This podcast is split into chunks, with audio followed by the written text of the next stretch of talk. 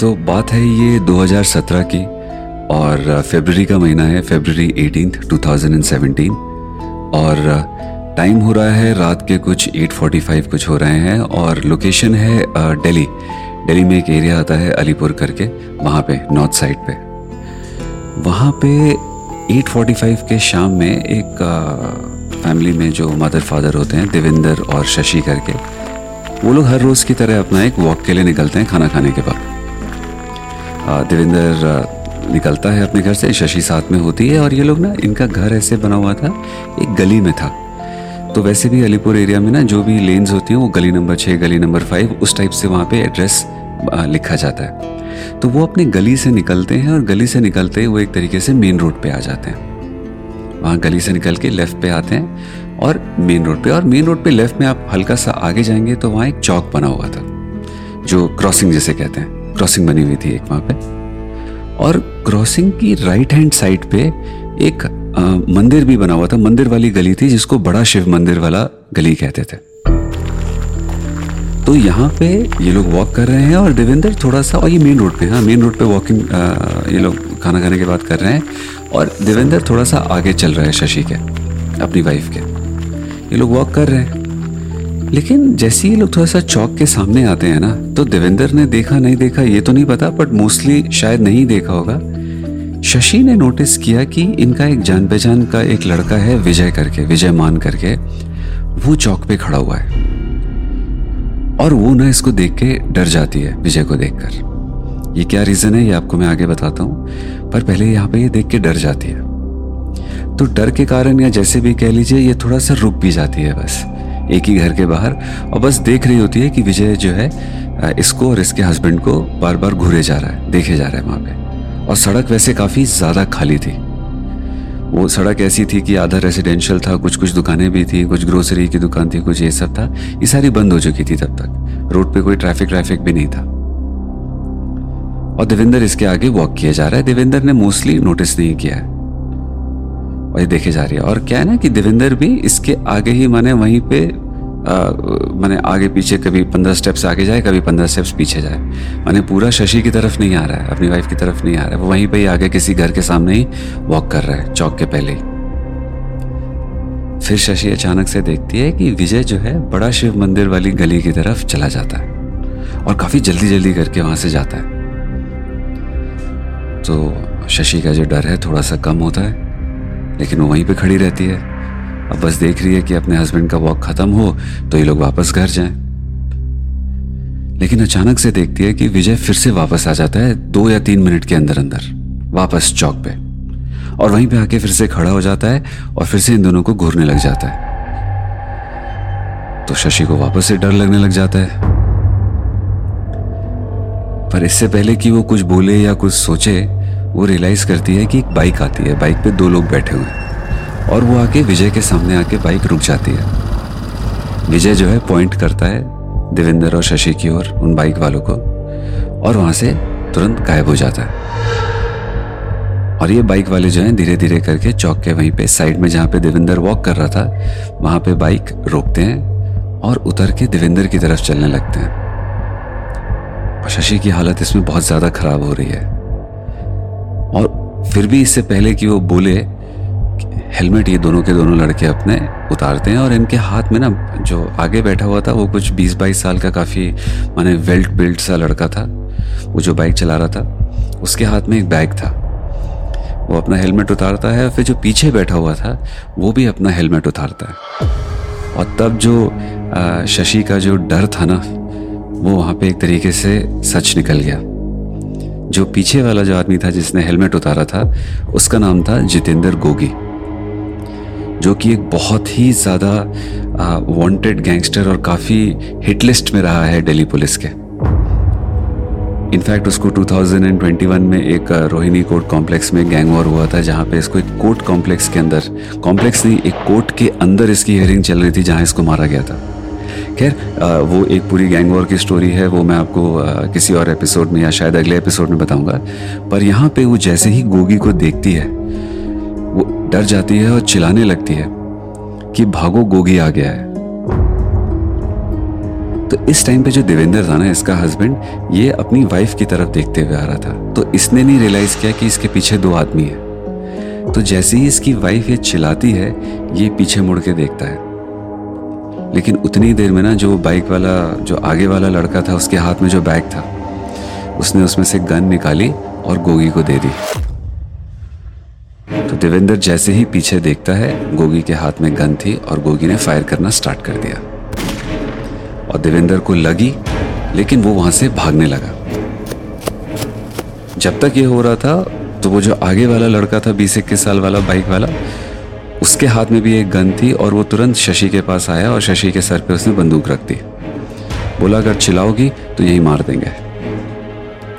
तो अब शशि भी एकदम शांत हो गई कुछ कर ही नहीं पा रही है। और यहाँ देख रही है कि इसका हस्बैंड जो है आ, शायद उसको शायद गोली लगी थी और वो भागते भागते किसी और दूसरी गली में घुस गया। और देखती है कि गोगी उसके पीछे पीछे उसी गली में जा रहा है। और कुछ ही सेकंड्स के बाद शशि को तीन या चार जो है बुलेट्स की, माने गोली चलने की आवाज़ आती है। और फिर देखती है कि उतनी देर में कुछ ही सेकंड्स के बाद वहाँ से गोगी जो है उस गली से निकलता है।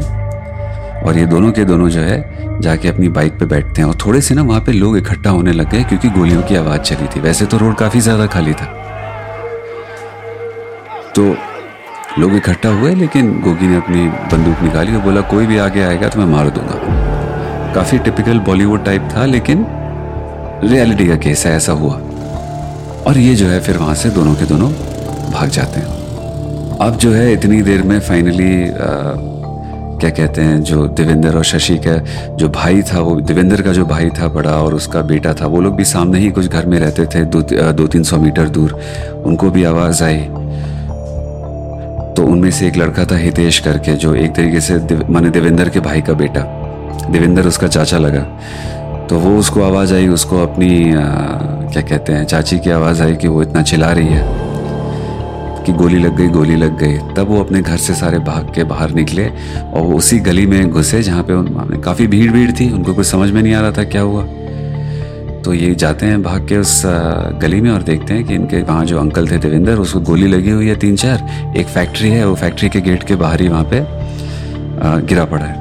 तो उसको उठा के तुरंत पहले एक हॉस्पिटल ले जाया जाता है और वहाँ से उसको फिर रेफ़र कर दिया जाता है तुरंत like within half an hour कि काफ़ी सीरियस केस है, आप इसको किसी और हॉस्पिटल में मैक्स हॉस्पिटल में ले जाइए, जहाँ पे फैसिलिटीज़ ज़्यादा अवेलेबल है।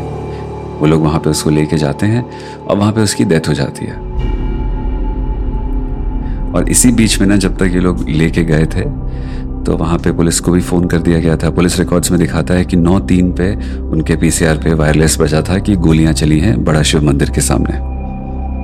और वहाँ पे जब तक वो चार पुलिस वाले पहुँचे थे तो वहाँ पता लगा था कि ये लोग बॉडी को उठा के किसी हॉस्पिटल ले गए। तो वहाँ से पूरा केस अनरेवल हुआ सीसीटीवी फुटेज निकली। तो फाइनली जब पुलिस इन्वॉल्व हुई कि इंटेरोगेशन में कि आखिर ये जितेंद्र गोगी था एक तरीके से एक ही गाँव के ये लोग। ये विजय, जितेंद्र गोगी, देवेंद्र, ये सारे एक ही, सब अलीपुर एरिया के ही हैं, सब उसी गाँव के ही हैं। तो बात ये उठी कि आखिर जितेंद्र गोगी ने इस नॉर्मल फैमिली को मारा क्यों? कोई गैंग वॉर तो था नहीं। तो पता लगता है कि जो ये देवेंद्र का एक बेटा था, राकेश समझ लीजिए, उसका मैं रियल नाम अभी नहीं ले सकता हूँ, क्योंकि उसके ऊपर अभी एक केस पेंडिंग है। तो जो राकेश था, उसका बेटा आ, वो एक मर्डर केस में इन्वॉल्व था। और मर्डर किसका हुआ था? जितेंद्र के किसी ये जितेंद्र गोगी के किसी एसोसिएट का। तो इसकी फैमिली तो क्लेम करती है कि देवेंद्र की फैमिली क्लेम करती है कि हमारा जो बेटा राकेश है वो इनोसेंट है उसके ऊपर एक झूठा इल्ज़ाम लगाया गया है मर्डर केस का। लेकिन जितेंद्र गोगी के हिसाब से इसी ने ही जिसका बेटा है राकेश देवेंद्र का देवेंद्र और शशि का उसने ही मारा था इसके एसोसिएट को। और वो इसका बदला लेना चाहता था। और बहुत टाइम से ये इनको धमकी दे रहा था कि मैं तुम्हारे पूरी फैमिली को मार दूँगा पर्टिकुलरली तुम्हारे बेटे राकेश को और तुम्हारे हस्बैंड ये देवेंद्र को। तो राकेश तो खैर इतना डरा हुआ था कि वो पिछले डेढ़ साल से जब से ये मर्डर केस चला था, वो अपने अलीपुर गाँव में अपने घर पे रहता भी नहीं था। वो अपनी बुआ के घर पे किसी और एरिया में रहता था, दिल्ली के। वो यहाँ आने की हिम्मत नहीं करता था।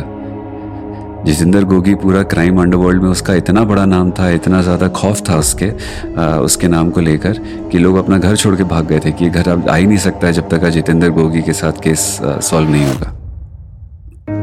खैर बेटा तो बच गया लेकिन यहाँ पे देवेंद्र को जो है इसके फादर को मार दिया गया। और पूरे गाँव में, वो पूरा जो मैं कई इस पर एपिसोड्स कर चुका हूँ, वो जो अलीपुर एरिया है, वो काफ़ी ज़्यादा क्राइम इन्फेस्टेड है गैंग वॉर के हिसाब से। तो काफ़ी ज़्यादा घरों के लड़के हैं जो गैंग वॉर्स में उलझे रहते हैं या एक ना एक गैंग के मेंबर होते हैं। तो सबको पता भी रहता है कि कौन कहाँ से है, किस गैंग के साथ एसोसिएटेड है। तो शशि उस दिन विजय को देख के इसलिए डर गई थी क्योंकि उसको पता था कि विजय जो है, जितेंद्र गोगी के गैंग से एसोसिएटेड है। उनको डर था पर क्योंकि एक तरीके से ये लोग एक ही गाँव के थे तो इनको एक्सपेक्टेड नहीं था कि सही में जितेंद्र गोगी आएगा और मार देगा। तो इसीलिए वो शशि भी ना जो वैसे शशि कभी वॉक पे नहीं जाती थी हस्बैंड ही जाता था देवेंद्र। लेकिन उसको इतना डर लग गया था कि ये पिछले एक साल से अपने हस्बैंड के साथ बार बार जाती थी और जाके कहीं ना कहीं जाके रुक जाती थी जब जब तक इसके हस्बैंड काफ़ी ज़्यादा राउंड्स लगाते थे और उसके बाद ये लोग वापस आ जाते थे घर पे। तो इनका डर जो है, जो शशि को उस दिन डर लगा था, विजय को देखकर, वो उसी बात को लेकर डर लग गया था और जिस तरीके से वो इसको देख रहा था कि ये कुछ ना कुछ करने वाला है। लेकिन कहीं ना कहीं से उसके मन में था कि नहीं, ये चलो डरा रहा है, शायद कुछ करेगा नहीं। एक डेढ़ साल वैसे ही हो गए उसने एक्सपेक्ट नहीं किया कि वो जाएगा और बाद में विजय ने बताया भी कि जब वो गया, उसने वहाँ से इन्फॉर्म किया इन लोगों को और ये लोग वहाँ पे आए हैं और इन्होंने इस घटना को एक तरीके से अंजाम दिया है। खैर ये थी आज की एक ट्रू क्राइम स्टोरी जिसमें काफ़ी एक बड़ा आ, क्या कहते हैं अंडरवर्ल्ड का आदमी इन्वॉल्व था जितेंद्र गोगी। पर इसकी क्या कहानी थी और टिपिकली इसको कैसे रोहिणी कोर्ट में एक कोर्ट कॉम्प्लेक्स में इसी की हियरिंग में इसको कैसे मारा गया it was the result of a gang war तो इसके ओपोनेंट ने इसको मरवाया था। और कैसे इसके ऊपर पहले अटेम्प्ट हुए थे। और कुछ न कुछ न और भी नई चीज़ें निकली हैं जो कि पहले मीडिया में या पुलिस फाइल्स में भी नहीं थी, वो मैं आपको अगले एपिसोड में बताऊँगा।